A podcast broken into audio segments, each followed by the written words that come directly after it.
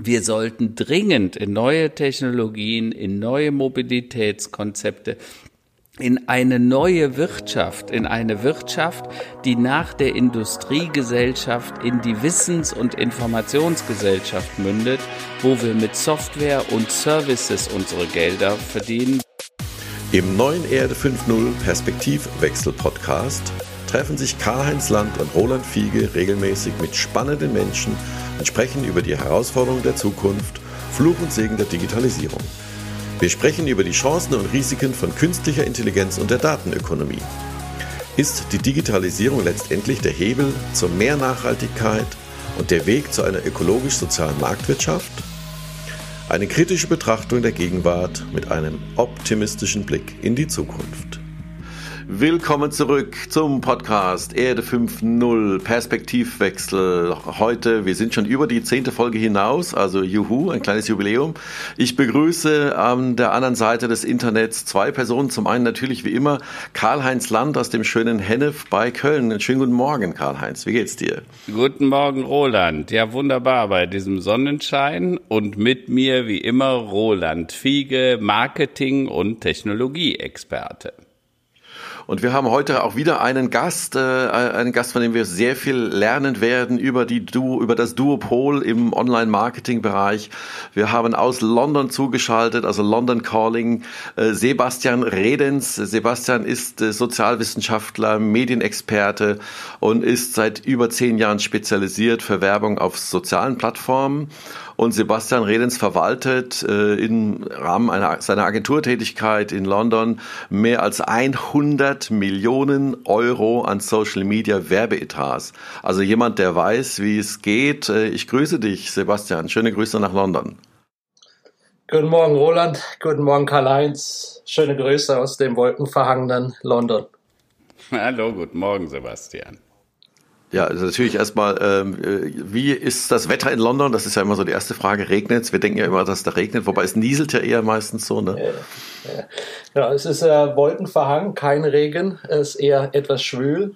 Ähm, okay. Aber aber mit einem, mit einem Vorurteil können wir hier direkt aufräumen. In, in äh, London regnet es lange nicht so viel, wie, wie, wie häufig angenommen wird. Kann ich bestätigen. Wir haben ja lange Zeit auch zusammengearbeitet in London. Und ja, äh, ja dann äh, erzählt doch mal, Karl-Heinz äh, und äh, Sebastian, was sind für euch so die Themen des Tages? So fangen wir immer an. Was ist für euch die wichtige News des Tages für heute? Ja, also bei mir waren es äh, die neuen Nachrichten. Zum einen, äh, die Lufthansa muss wohl noch mehr sparen. Ich weiß nicht, ob ihr es gesehen habt. Äh, meine ja. Prognose war ja immer, dass die Lufthansa, die heute knappe 750 Flugzeuge hat, dass das wahrscheinlich runtergehen wird auf 300, 250, so meine Prognose. Das heißt, äh, die werden auch noch weitere 10 bis 20 Milliarden brauchen an Staatshilfen. So wird das nicht funktionieren, weil das äh, kommt heftiger für sie als gedacht. Ähm, äh, Trump fordert auf zu Wahlbetrug. Das ist natürlich auch mal wieder eine spannende Geschichte. Er sagt, Leute, geht zweimal wählen, ja, unvorstellbar, aber irgendwie seine Anhänger, die meinen, das wäre okay so, ja. Also, und ich befürchte auch, dass es nicht so ganz unwahrscheinlich ist, dass er nochmal gewählt wird. Zwar knapp, aber er wird ja. vermutlich nochmal gewählt. Und ähm, dann gibt's eine neue EU-Studie, die sagt tatsächlich, 630.000 Menschen starben durch Umweltschmutz, also sprich durch Partikel, Staubpartikel, Lungenentzündungen und so weiter, die dadurch ausgelöst werden. Und das ist natürlich auch ein ja. Hammer, ne? Also ja. die Umweltbelastung. Ich glaube, jeder Siebte, ne? Ja, ja jeder Siebte hat irgendwie mit Umweltproblemen zu kämpfen. Und deshalb denke ich, sind die Initiativen, die da momentan sich auf den Weg machen, äh, mehr als dringend notwendig. Das ist richtig. Sebastian, wie sieht es bei dir aus? Was hast du für eine spezifische Nachricht, die für dich wichtig ist heute? Also, da ich ja in London sitze ähm, und ne, auf das Thema Social Media spezialisiert bin, möchte ich gerne teilen, dass in England eine Digitalsteuer eingeführt wurde. Ähm, die äh, ist zwei Prozent und ist spezifisch für Social Media Plattformen und Suchmaschinenanbieter. Anders ausgedrückt äh, für Facebook und Google. Was sehr interessant ist zu sehen, wie äh, die Unternehmen darauf reagieren. Google äh, ist vorgeprescht und hat direkt gesagt, dass sie diese 2% durchreichen werden an die Werbekunden, ja. während Facebook gesagt hat, sie also werden durchreichen, ganz kurz, weil sie durchreichen im Sinne von äh, weiter berechnen oder, oder Richtig, genau. Ah, ja. Mhm. Okay, Richtig, hätte mich auch nicht, genau, alles andere hätte mich auch gewundert. genau, richtig. Also Google ähm, wird das weiter berechnen an die Werbekunden. Es ist also sozusagen eine Preiserhöhung. Auf der anderen Seite, Facebook wird die 2% äh, aufnehmen, also werden sie selbst bezahlen, wie es eigentlich im Sinne auch der Gesetzgebung ist hochinteressant zu sehen, wie sich ja. beide, wie sich beide, wie sich beide unterwegs, äh, unterschiedlich entwickeln. Spannende Entwicklung und, ähm, auf jeden Fall. Absolut, absolut. Also meine, meine News des Tages ist, ich glaube, von gestern äh, ein angebliches Geheimtreffen von Elon Musk und dem CEO von Volkswagen auf dem äh, Flughafen von Braunschweig. Also es klingt ja sehr abenteuerlich, ähm, aber auch da äh, scheint es Annäherung in irgendeiner Form zu geben. Und vielleicht werden wir noch Allianzen erleben, die wir heute uns noch nicht so recht vorstellen können. Ähm, aber ja, also in der Richtung äh, denke ich mal, sobald Tesla dann in Brandenburg auch am Start ist, ja, sehen wir vielleicht da neue Allianzen, die wir bis jetzt noch nicht für möglich gehalten hätten. Und äh, nochmal zurück, äh, Sebastian, zum Thema äh, Google und Facebook und Preise. Äh, ja, wie sind denn jetzt in den letzten drei bis sechs Monaten, wie haben sich denn die Preise entwickelt? Also für unsere Zuhörerinnen und Hörer, es handelt sich ja bei beiden Plattformen um ein Bietermodell. Das bedeutet, wenn jetzt äh, eine, sagen wir mal, Coca-Cola möchte gerne junge Menschen zwischen äh, 14 und äh, 28 haben, die bestimmte Merkmale haben, die möchte sie erreichen mit ihrer Werbung und und eine andere Marke möchte das eben auch und dann kriegt derjenige den Werbeplatz, der ja ein bisschen mehr bietet als der andere. Also so ein Bieterverfahren. Wie mhm. haben sich denn die, die Bieterpreise entwickelt in, in, jetzt in Zeiten der Krise? Also die Corona-Krise hat äh, signifikante Auswirkungen gehabt auf das Preismodell. Auf der einen Seite hast du für Social Media Plattformen einen Zuwachs im Hinblick auf Nutzerzeit, auf die mit Social Media Plattformen verbrachte Zeit gesehen.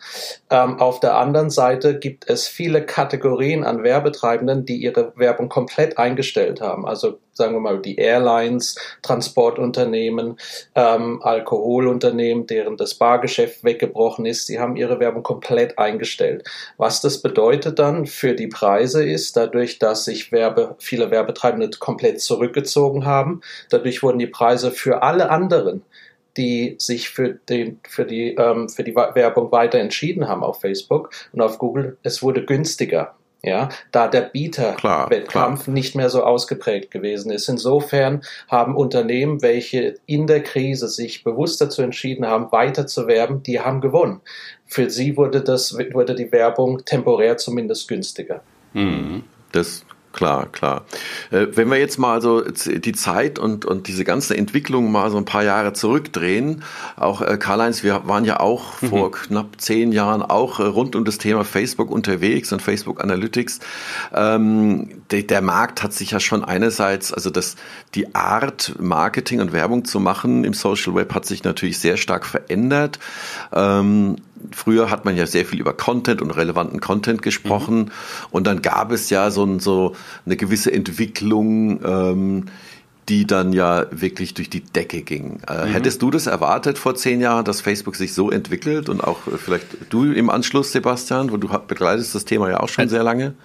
Also, äh, wenn ich ehrlich sein soll, schon. Wir haben damals die These, denk mal an unseren alten Freund Scott Galloway, ähm, der hat immer gesagt, dass Facebook eine der wertvollsten Marken der Welt werden könnte, weil einfach so viele von diesen Präferenzen, also wir haben das das Like-Universum genannt. Und das hat sich, glaube ich, äh, nicht komplett bewahrheitet, weil auch viele Vorbehalte gegenüber der Plattform inzwischen aufgetaucht sind, aber doch in weiten Teilen. Über 850, 870 Milliarden ist die Plattform heute wert. Das sind etwas mehr als 200 Dollar pro User, wenn man es so umrechnen würde, bei 2, irgendwas Milliarden. Und ähm, und das hat sich natürlich dramatisch äh, äh, ausgewirkt auf den gesamten Werbemarkt. Wenn du nämlich mal guckst, dieses Geld ist ja irgendwo hergekommen. Ne? Früher vor naja, Facebook gab es die Online-Werbung ja schon, aber nicht in dem Stil. Und heute, glaube ich, sind, das kann der Sebastian wahrscheinlich sagen, mehr als die Hälfte aller Werbespends sind auf diesen Plattformen, ja. Und das heißt, da hat sich dramatisch was verändert aus der analogen Welt. Denk mal an die Zeitungen, äh, äh auch Fernsehen, die dramatisch verloren haben. Und im Gegenzug haben die Online-Plattformen, die digitalen Plattformen und speziell Facebook und Google haben natürlich exorbitant gewonnen. Richtig. Was ich hier ähm, gerne hinzufügen möchte, ist der Grund, weshalb äh, sich das so entwickelt hat. Aus Sicht mhm. der Werbetreibenden, wenn man mal zurückdenkt, ähm, das klassische Anzeigengeschäft im Printbereich oder auch äh, in der TV-Buchung, welche Daten erhält denn ein Werbetreibender zurück? Mhm. Gar keine. Ne? Also ja, im Grunde genommen, Werbetreibenden wussten so gesehen überhaupt nicht, wer sieht denn überhaupt meine Werbung. Und das ist extrem wichtig zu wissen. Und diese Daten, die wurden mit Facebook und Google als Pioniere zur Verfügung gestellt. Ja, dadurch, dass diese, diese, ähm, diese Unternehmen, genauso wie die anderen sozialen Plattformen, Twitter, Snapchat, TikTok etc., die sind alle Login-basiert. Das heißt, über jeden User wird ein kompletter Graph aufgezeichnet über das Nutzungsverhalten. Und jetzt ein Unternehmen Werbung schaltet auf diesen Netzwerken, dann ähm, können diese Unternehmen berichten, wer denn diese Werbung gesehen hat und wie damit interagiert wurde. Das ist total wertvoll und ähm, hat dann auch den, das Vertrauen aufgebaut über die Zeit, so dass heutzutage extrem viel äh, Budget in der digitalen Werbung steckt. Aber es gibt ja auch äh, sehr, sehr große Unterschiede von den einzelnen Regionen der Erde und einzelnen Ländern, auch innerhalb Europas. Also ähm, habe das selbst irgendwie kaum glauben können. Also wir, wir sind ja also auch lange Zeit, ich sage immer zwischen Dubai und San Francisco durch die Geld, durch die Welt geflogen und haben dann einfach musste ich mit Schrecken feststellen, also dass, dass Deutschland einfach was den den den die Akzeptanz von Online-Marketing vom Gesamtwerbekuchen ist immer noch weit äh, abgeschlagen. Das mag zum einen daran hängen, dass natürlich auch die Verlage und die die äh, Vermarkter äh, in Deutschland natürlich sehr sehr lange gegen Facebook geschrieben haben und auch sich gewünscht haben, dass sich das nicht so durchsetzt. Ähm, jetzt, wenn wir mal England, also der UK äh, und Deutschland vergleichen, Sebastian, du kennst ja beide Seiten sehr, sehr gut. Ähm, wie, wie ist denn da momentan die Aufteilung? Also der, der, der Unterschied, der große Unterschied. Wie weit ist England weiter als wir? Also wenn wir mal ähm, anfangen und uns mal die Einwohnerzahl anschauen. UK sind es knapp 68 mhm. Millionen, Deutschland knapp 83 mhm. Millionen. Also Deutschland ungefähr 20 Prozent mehr Einwohner im Vergleich zu England. Mhm. Jedoch die, die, der, Werbe, der, der, der Werbeetat in Deutschland beträgt knapp 20 Milliarden Euro. In UK sind es knapp 23 Milliarden Pfund. Also der Werbeetat pro Kopf ist im Durchschnitt 20 Prozent kleiner in Deutschland als im Vergleich zu UK. Das ist das eine. Das andere ist, und Karl-Heinz, du es vorhin angesprochen habt, die digitalen Budgets in mhm. England. Ähm, der Anteil von digitalen Werbebudgets am gesamten Werbebudget ist ungefähr zwei Drittel, 67 Prozent. Mhm. In Deutschland, in Deutschland ist es knapp ein Drittel. Ja, also okay. in UK hast du eine wesentlich höhere Konzentration der Werbeausgaben in digitalen Werbemitteln und ähm, davon profitieren Unternehmen wie Google und Facebook ungemein. Also die Durchdringung mhm. ist dort in, in, in UK äh, wesentliches höher als in Deutschland. Mhm. Ja. Woran, woran äh, äh, Karl-Heinz, hast du einen Verdacht, woran das liegen könnte? Warum ist Deutschland immer noch, also ich kenne ähnliche Verhältnisse auch jetzt von den Niederlanden zum Beispiel, mhm. aber äh, UK ist natürlich da schon ein Schwergewicht auch. Äh, warum äh, gibt es solche großen Unterschiede innerhalb von Europa? Also ganz offen, ich kann da auch nur ein bisschen Vermutungen anstellen. Zum einen muss man sagen, war der deutsche Markt immer so ein bisschen resistent gegen Online und speziell gegen die Online-Werbung. Äh, äh, ich weiß nicht, wie es euch geht. Also ich klicke nur selten auf, wenn da unten drauf steht Anzeige bei den Google Search Ergebnissen beispielsweise. Ähm, äh, dasselbe trifft auch bei Facebook zu. Also das zieht so an einem vorbei, aber eigentlich versuche versucht man die Werbung zu vermeiden. Ich suche nach Informationen, äh, auch bei meinen Google Search Ergebnissen. Wenn ich gegoogelt habe, dann gehst du erstmal sofort auf die Position vier oder fünf, weil da sind dann die Anzeigen vorbei. Und ich glaube, das ist so ein bisschen was äh, Deutsches. Also ich kann es mir auch sonst nicht anders erklären. Äh, wir mögen es einfach nicht besonders. Ja, ich hatte den Eindruck, also vor allem, sag mal, bis, bis zum Börsengang von, von Facebook und auch noch irgendwie danach, mhm. dass äh, wirklich auch die Presse, also ich, ich sage mal die Medienpresse, ne, also so diese typischen Postillen und die Verlage einfach äh, immer dieses na, berechtigte Totschlagargument Datenschutz und Daten nochmal gebracht haben ähm, und äh, dadurch den, diese Entwicklung sicherlich auch ähm, verlangsamt wurde. Ähm, aber insgesamt ist das schon, schon interessant zu sehen, dass andere Länder, und da ist, äh, ist, äh, gibt noch viele, viele andere Beispiele, was digitale, also mal Adaption von, von digitalen, äh, die, die, digitale Werbung oder überhaupt quasi mit digitalen Medien umzugehen und zu leben, äh, von Contactless Payment zum Beispiel, Selbstbedienung und Selbstbezahlen im Supermarkt, also das haben wir alles in, in, in England quasi äh, zuerst gesehen, ja. Ähm, und 4G gibt's wohl auch schon, ich glaube seit 20 2015. Also äh, da sind wir einfach ähm, abgehängt, was das angeht, muss man einfach sagen. Immer ein bisschen spät dran. Haben wir ja schon da, oft gesagt in diesem Podcast. Da äh, möchte ja. ich gerne zwei Punkte noch beitragen, äh, Roland. Zum einen, ähm, du hast gerade angesprochen, äh, kurz Karl-Heinz, ist äh, das Thema Datenschutz auch. Da ist Deutschland im internationalen Vergleich Weltmeister. Ja, also in England schauen wir nach Deutschland. Na, wie, ähm, wie ist das jetzt mit der Gesetzgebung hier verzahnt? Ja, werden denn schon ähm, Strafen ausgesprochen? Also da ist Deutschland, was das Thema angeht, in, äh, digital führend. Ja, das andere, was ich noch anbringen möchte, ist, äh, ist der Standortvorteil. Denn London ist natürlich für die Unternehmen, die ja allesamt amerikanisch sind, ne, Google, Facebook, Silicon Valley etc., wenn die in Europa aufschlagen, dann ist das Hauptquartier in London. Ja, und ja. Äh, da du hast auch noch natürlich die Sprache ist die gleiche. Also du kannst natürlich äh, England, London, das ist der Markt, in dem, sie, in dem man am einfachsten die Präsenz aufbauen kann. Und mhm. so gesehen, ähm, all, alles, was aus den Staaten nach Europa überschwappt, das kommt zuerst nach London. Ja? Und von London trägt es sich dann weiter in die, in die anderen europäischen Märkte.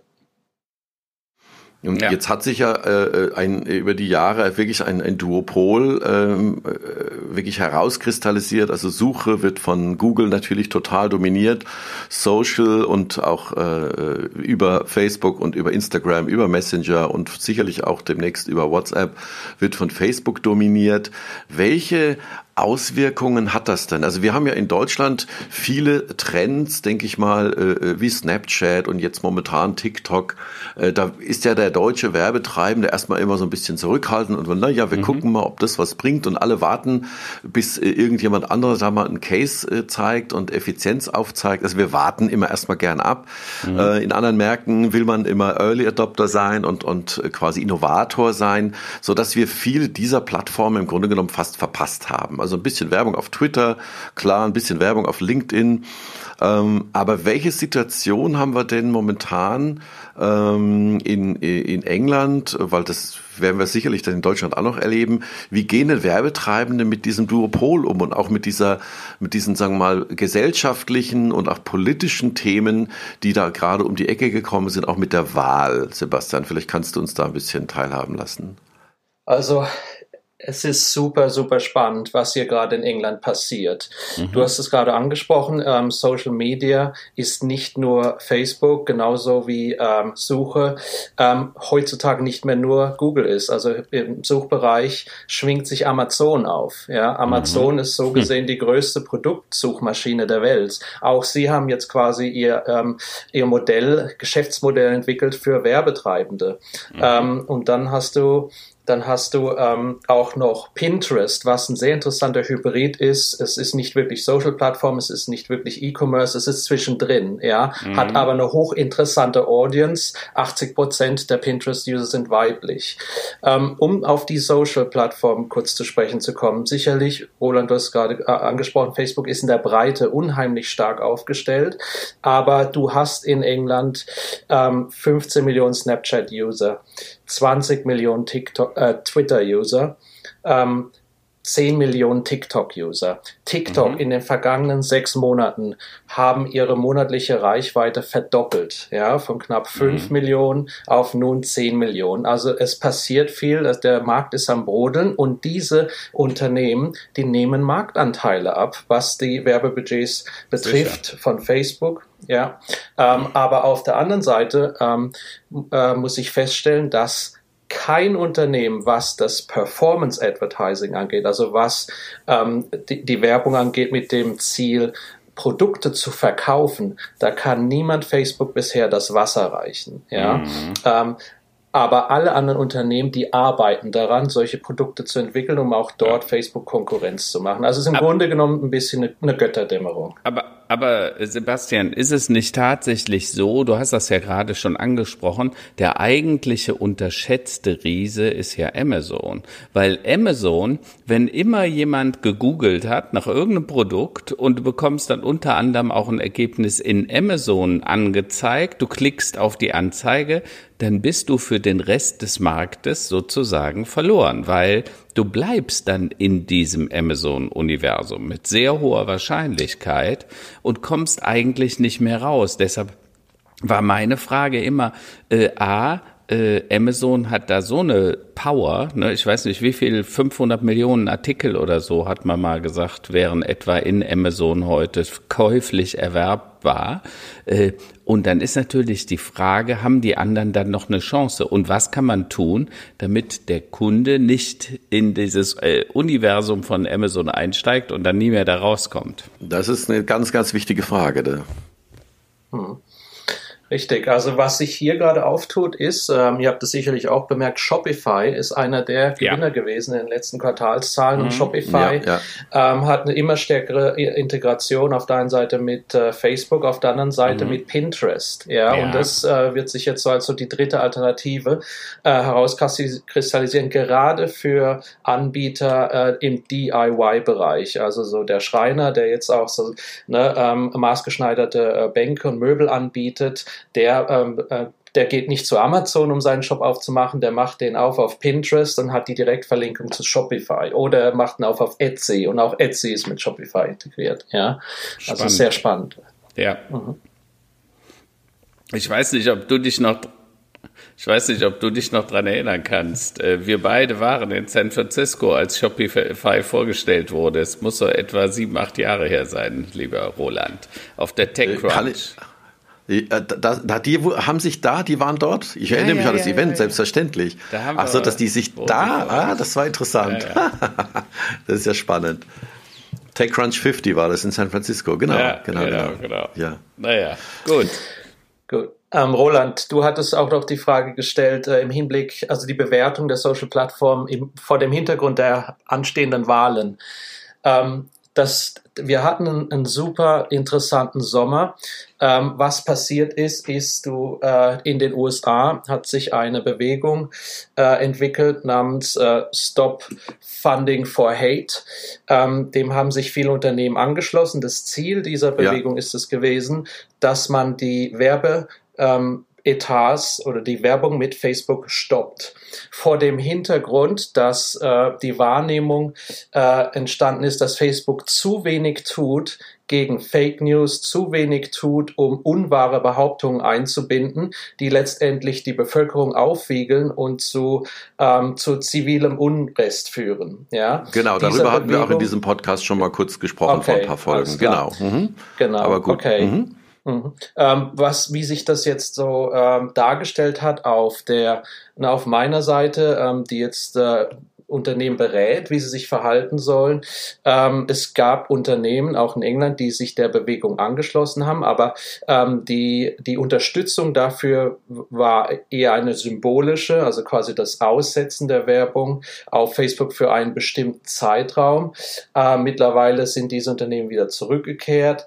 Ähm, das ist spannend zu sehen, auch weil das sagt dann auch viel über die Macht aus von Facebook dahingehend, dass sie zu einem gewissen Grade auch unverzichtbar geworden sind für Unternehmen, um ihre äh, Ziele zu erreichen mit Hilfe von Werbung. Also die berühmte Alternativlosigkeit momentan noch. Richtig, ja. genau. Ja. Genau. Und äh, das geht darauf hin zurück, ähm, dass eben Facebook im Hinblick auf dieses Performance Advertising, ne, die Optimierung auf Abverkäufe, die Optimierung auf Lead-Generierung ähm, nahezu konkurrenzlos ist momentan. Klar schwer da, schwer da rauszukommen. Ne? Also für, für Menschen, die was verkaufen wollen äh, online, haben wir eben schon als Alternative Shopify gehört in Kombination mit Pinterest. Ich denke, das ist sehr schön, denn Pinterest ist ja wirklich schon immer so eine Art digitales Schaufenster gewesen. Und wenn man das mit dem Shop kon äh, kombiniert, kann ich mir vorstellen, das ist eine gute, eine gute Sache. Mhm. Äh, das kann sehr gut funktionieren. Ähm, was ist denn mit Twitter? Also Twitter, äh, finde ich, äh, also die haben ja ihren Teilzeit-CEO, der Scott Galloway, schlägt ja auch immer wieder drauf, ja, mhm. ähm, und, und kritisiert das. Äh, die, ich, wie entwickeln die sich denn jetzt mal aus einer werbetreibenden Sicht? Ist das immer noch eine interessante Plattform oder ist das in allererster Linie für Donald Trump, PR-Leute und, und äh, Redakteure interessant? Twitter ist ähm, unheimlich spannend aus mehreren Perspektiven.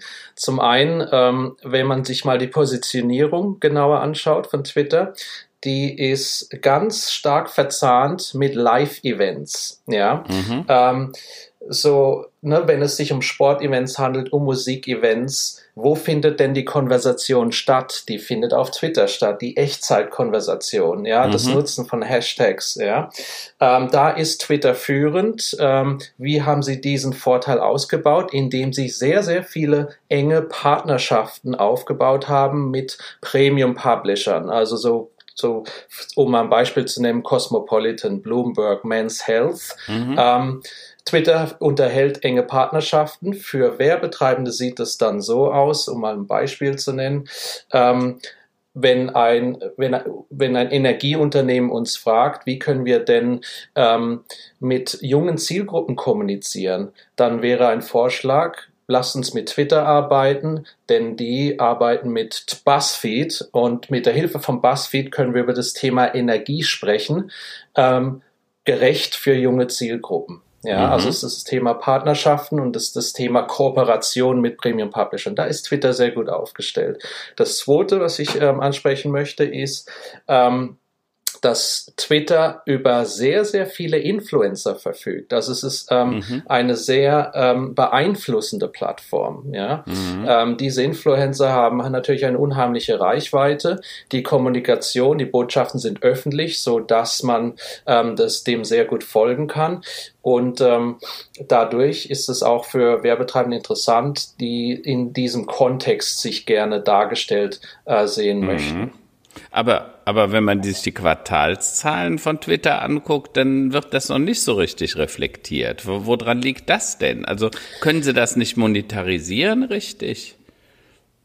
Das liegt darin, dass ähm, in den letzten zwei, zweieinhalb Jahren die RD-Budgets, also die, die Innovationsbudgets bei Twitter komplett umgeleitet wurden von mhm. der Produktentwicklung dahingehend, um die Plattformhygiene äh, richtig zu bekommen. Ne? Also okay. ist das Thema Fake News, ähm, ja, auch richtig ja, aufgebauscht ja. ist, als die Werbetreibenden gedroht haben, ihre Budgets abzuziehen, mhm. war Twitter ähm, sehr, sehr weit vorne, indem sie gesagt haben, okay, wir werden jetzt unsere Plattform aufräumen, wir werden die Algorithmen richtig konfigurieren und haben quasi die, die, die Manpower für eine Produktentwicklung abgezogen. Und so gesehen konnte, ähm, konnten wenig neue Produkte entwickelt werden, so dass mhm. es eine gewisse Stagnation gegeben hat und das führt dann auch dazu, dass äh, Werbetreibende, die auf, auf Innovation aus sind, sich äh, auf andere anderen äh, Plattformen umgeschaut haben. Aber Sebastian, wenn man das mal richtig betrachtet, äh, das ist ja dann im Gegensatz zu dem, was Facebook tut. Also Facebook,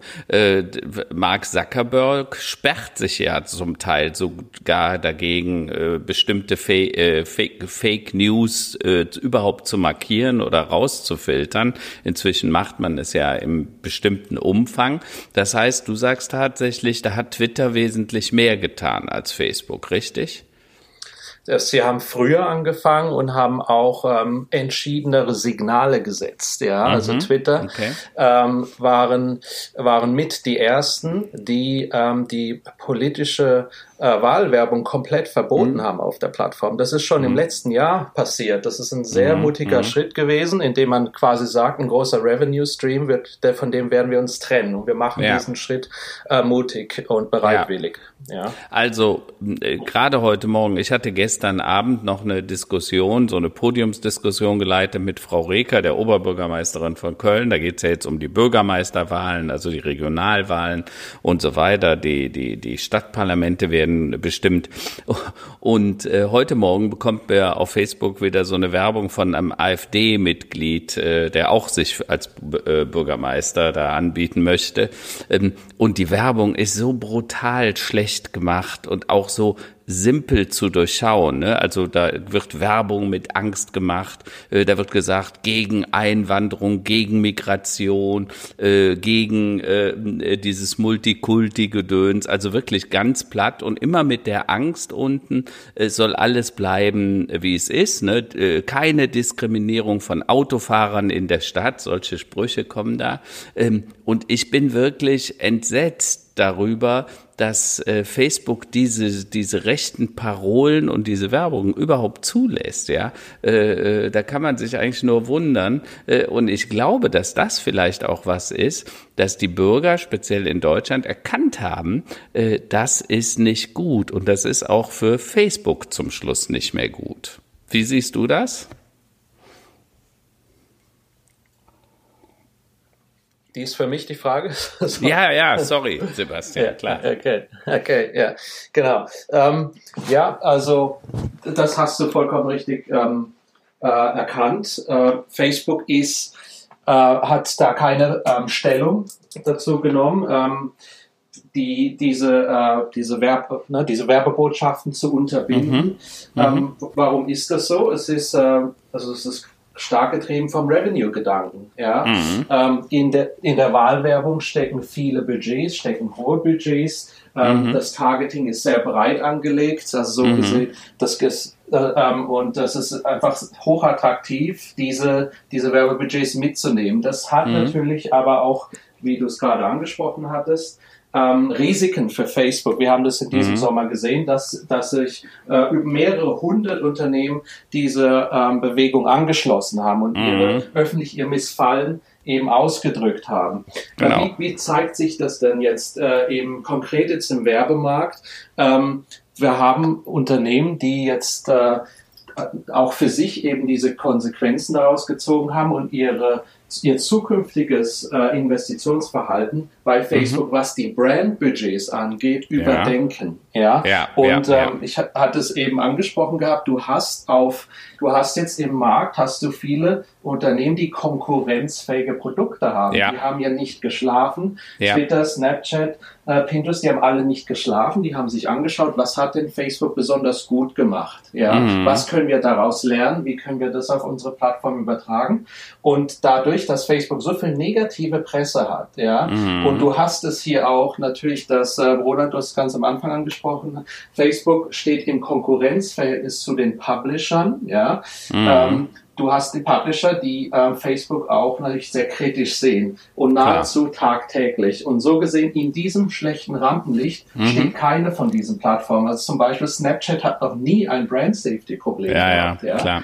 Und so gesehen halt ähm, äh, wandern da, also diese Brandbudgets immer mehr sukzessive auch ab von Facebook auf diese Plattform, die keine Probleme ja. haben mit der Reputation. Also ich muss auch sagen, ich bin da ein bisschen erschrocken. Ich war am Anfang, äh, ich bin glaube ich 2004 auf die Plattform oder 2008 von, von Facebook gegangen. Äh, das erste Mal damals lebte ich noch in den USA äh, äh, und da kam das so gerade hoch und ich war ein begeisterter Fan, weil ich gesagt habe, das ist wirklich wirklich eine Ausdrucksform des Social Media. Hier kann man auch sozial mit anderen kommunizieren.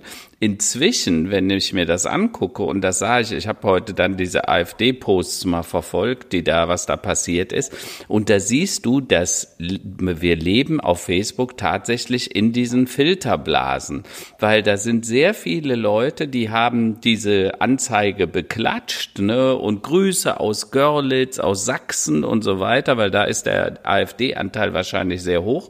Ich vermute mal auch sehr viele Fake-Bots, die da im Hintergrund stehen die also tatsächlich gefakte News absetzen äh, und gleichzeitig siehst du wenig Widerspruch. Das heißt, scheinbar bekommt der Mensch auf Facebook tatsächlich immer mehr vom Gleichen. Also er wird in seiner Meinung immer stärker bestätigt. Und ich hatte letztens äh, mit einem Experten gesprochen, die, die machen so eine, eine, eine, eine die sind eigentlich ein, äh, ein Recherchenetzwerk, äh, äh, gucken sich alle Sender an, Fernsehsender, Radiosender und sagen äh, Relevanz. Also Radio hat immer noch eine sehr hohe Relevanz, irgendwie 82 Prozent Glaubwürdigkeit. Dann kommt Fernsehen, das hat irgendwie knappe 60 Prozent Glaubwürdigkeit in den USA. Äh, und dann kommen die sozialen Medien, die haben nur noch, und ich glaube, das ist auch eine Schuld von Facebook, Facebook eine Glaubwürdigkeit von 29 Prozent. Also sprich, man geht davon aus, dass zwei Drittel aller News irgendwie gefaked sind oder äh, nicht wirklich richtig und relevant. Äh, kannst du das auch bestätigen? Ja, das kann ich bestätigen. Dieses, äh, diese Krise der Vertrauenswürdigkeit, die ist auf jeden Fall existent. Äh, das ist in England ganz genauso. Mhm. Ähm, wie gehen wir denn da um oder ähm, wie beraten wir denn Unternehmen dahingehend? Ähm, das ist äh, das ist die Werbung dann in der Nähe oder im Umfeld von Premium-Publishern. Um mal mhm. ein Beispiel zu nennen. Snapchat. Snapchat, mhm. der große Unterschied zu Facebook ist der, dass es auf Snapchat keine Profile gibt. Ähm, mhm. Es gibt bei Snapchat direkte 1 zu 1 Freundschaften mhm.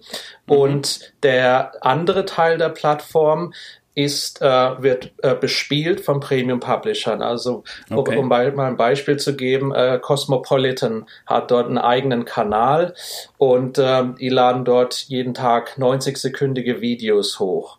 Und Werbetreibende können in diesem Umfeld vor solchem ähm, Content dann sechs, sechssekündige Werbeclips schicken. Der Vorteil des Ganzen ist der, dass das in einem glaubwürdigen Umfeld stattfindet. Du hast es gerade angesprochen, Glaubwürdigkeit.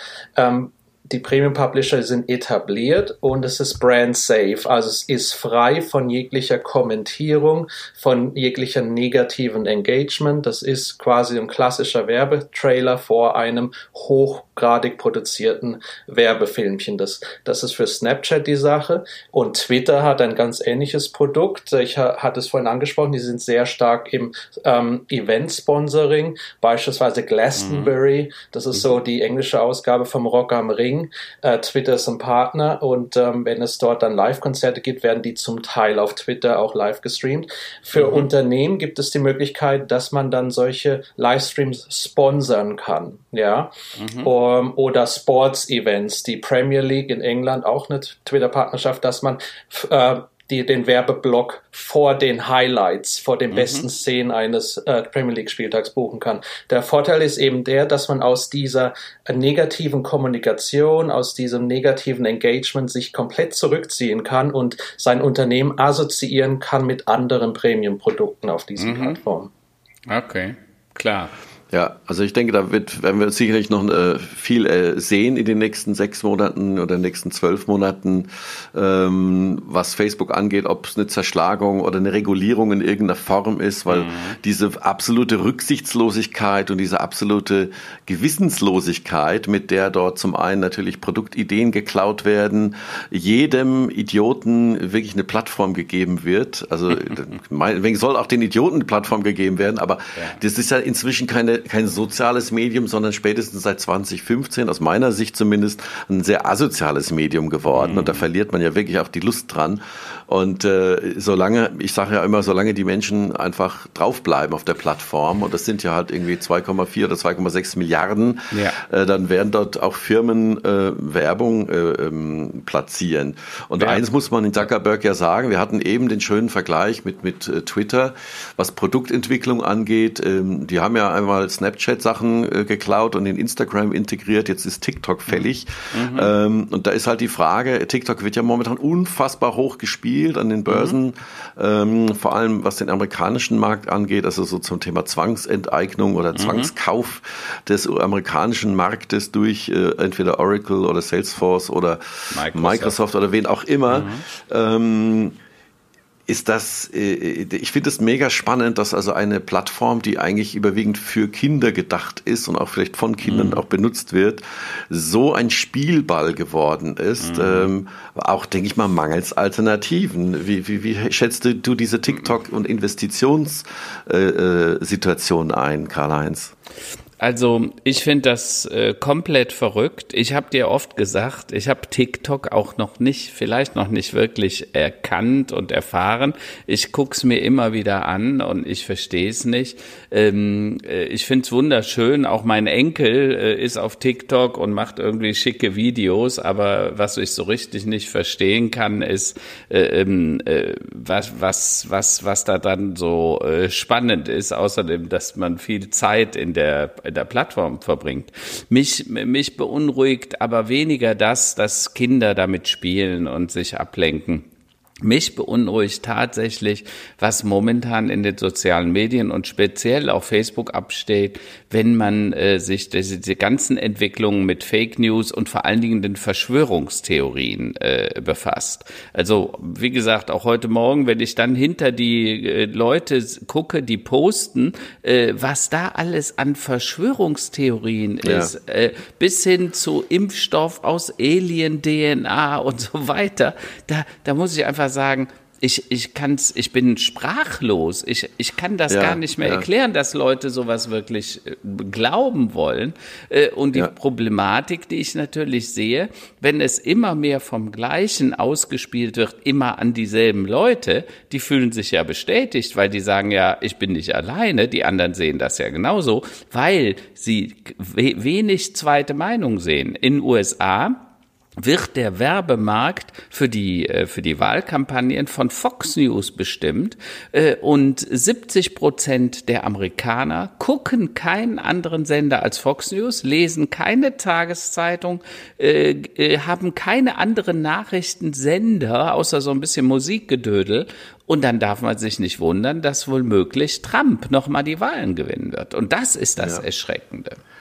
Das ist halt eine riesen Desinformationsmaschine und Propagandamaschine eine riesen im Gange. Desinformationsmaschine. Und das ja, ist das. Ja. Und bei Zuckerberg muss ich einfach sagen, weißt du, der hat jetzt so viel Kohle gemacht, ja. Ähm, äh, also irgendwann wird er ja mal merken, Geld kannst du nicht fressen, ja, äh, äh, äh oder mitnehmen. Fakt ist, äh, Gier frisst Hirn. Ich finde, dass er dringend, dringend, dringend einen ethischen Anspruch entwickeln sollte, einen moralischen Anspruch und sagen sollte, so wie auch Twitter, so wie andere das gesagt haben, wir verzichten freiwillig, aber das machen wir nicht mit. Und das werfe ich Zuckerberg tatsächlich vor, das ist unredlich. Das ist ein da kann man eigentlich nur zustimmen und ähm, ich denke, dann sind wir auch schon bald durch für heute. Ähm, mhm. Bleiben uns noch die Tops und die Flops der Woche. Ähm, wer möchte anfangen? Äh, Sebastian, was sind für dich die Tops und die Flops der Woche? Also Kennst Top der Woche. der Top, äh, Top der Woche ist ein privater und ein beruflicher. Also mhm. äh, der berufliche ist der, dass Facebook sich doch jetzt tatsächlich mal gegen Fake News engagiert und ähm, mhm. gesagt haben, eine Woche, eine Woche vor Wahl wird keine Parteienwerbung geschaltet und hört, hört. Ähm, es, es sollen jetzt auch ähm, ähm, Beiträge, welche Unwahrheiten oder unbestätigte Informationen enthalten, die sollen auch markiert werden. Also mhm. sie möchten es so machen wie Twitter. Das ist äh, okay. sehr positiv. Und äh, auf privater Ebene habe ich meinen ähm, Kaufvertrag gezeichnet für meine äh, eigene Wohnung in Nordwest London. Und oh, ähm, im. Äh, no November soll umgezogen werden. Da freue ich Gratulation. mich ganz besonders. Du reicher Mensch, also London, was ja. zu kaufen, da braucht man ja ein Vermögen oder zwei Vermögen. Ja. also naja. Der Sebastian ist ein fleißiger Mensch, der schafft Nein, das. aber es sei dir gegönnt. Gratulation. äh, ähm, ja, meine, mein äh, Top äh, der Woche ist irgendwie, dass Elon Musk äh, gestern in einem EVW äh, Probe gefahren ist und der Herr Dies daneben gesessen hat. Also so geheim war das äh, Treffen scheinbar nicht, äh, Roland, sondern das ist sehr offiziell gewesen. Äh, ich weiß noch nicht, wie ihr das Ding bewertet. Auf jeden Fall Mal ist Elon Musk tatsächlich mit dem Herrn Dies im Auto gefahren. Das finde ich top. Ähm, vielleicht kann man ja tatsächlich was voneinander lernen. Also der Herr Diss, würde ich mal sagen, ganz sicher. Ähm, auf der anderen Seite, ähm, der Flop für mich ist auch mit dem Auto zusammenhängend. Gestern Ihr habt das alle mitbekommen, äh, war tagte der Autogipfel und Fakt ist, ähm, äh, die, äh, der, die Automobilindustrie ist nicht mehr unser Wachstumstreiber. Und Roland, wir haben da schon häufiger darüber gesprochen, in der deutschen ja, ja. Automobilindustrie, da sind mehrere Millionen Menschen von abhängig, nicht nur in dem Autobauern selber, sondern auch in den angehängten Industrien, Maschinenbau, Anlagenbau, chemische Industrie und so weiter, die ganzen Zulieferer Zulieferer, die Logistik. Wir haben ein enormes Klumpenrisiko in Deutschland, was diese Dinge angeht. Und mich beunruhigt das, wenn jetzt klar ist, endlich, dass die Automobilindustrie im Downturn ist. Also, dass das, wir werden keine Automobilindustrie mehr erleben, wie sie vor Corona war. Wir sollten dringend in neue Technologien, in neue Mobilitätskonzepte, in eine neue Wirtschaft, in eine Wirtschaft, die nach der Industriegesellschaft in die Wissens- und Informationsgesellschaft mündet, wo wir mit Software und Services unsere Gelder verdienen, wo wir Autos nicht mehr verkaufen, sondern sie teilen, sie scheren äh, und Mobilität anbieten. Und ich glaube, das tut jetzt dringend Not und ich hoffe, dass die Bundesregierung nicht so verrückt ist, jetzt nochmal Hunderte von Milliarden in die Autos zu stecken, weil diese toten Industrien, Luftfahrt, Kreuzfahrt, Automobil, äh, aber auch vieles in der Energie, die wirst du so oder so nicht retten können. Besser das Geld in gesunde Startups, in neue Ideen. Wir müssen endlich unser Land neu denken. Das wäre mein Appell und deshalb vielleicht ist dieser Flop dann auch irgendwann ein Top für uns alle. Dann bleibt mir nur zu ergänzen, ähm, mein Top der Woche ist, äh, die Tour de France läuft. Das finde ich gut, also mhm. auch später als sonst. Mhm. Ähm, man sieht auf den Podien äh, die jungen Männer mit Masken auch. Das ist sicherlich ein gutes Signal. Ähm, sehr interessant zu sehen, jedes Mal, auch bei allen Diskussionen, die wir in den letzten Jahrzehnten hatten. Aber für mich immer noch eine der schönsten und beeindruckendsten Sportarten, die es so gibt. Mhm. Und einen kleinen Flop habe ich diese Woche. Ich beschäftige mich momentan äh, mit dem Thema Sol ja, Photovoltaik in großer und kleiner Variante und finde es einfach totaler Abturner, dass dieser Markt quasi auch A, tot reguliert wurde offensichtlich, mhm. die Preise entsprechend so sind, dass sich kaum Menschen sowas aufs Dach schrauben. Äh, ich sehe da auch noch eine große Revolution zum Thema hier Energierevolution mhm. kommen, aber dazu muss auch der Gesetzgeber entsprechende ja, Veränderungen mal wieder anstoßen, aber Absolut. das erleben wir dann vielleicht ja nach der letzten Bundestagswahl. Super, dann bedanke ich mich bei euch beiden für das Nichts sehr, sehr interessante Gespräch. Ich denke, wir haben heute Vielen sehr Dank. viel gelernt. Danke, Sebastian. Äh, Sebastian. Grüße nach Gerne. London und viel Spaß äh, hier beim, mit den eigenen vier Wänden doch sehr, sehr bald. Ja? Schö schöne Grüße Danke aus dem beiden. Kloster an uns alle. Gute Woche. Tschüss. Alles Gute. Bis bald. Ciao. Tschüss. Danke. Ciao. Tschüss. Tschüss.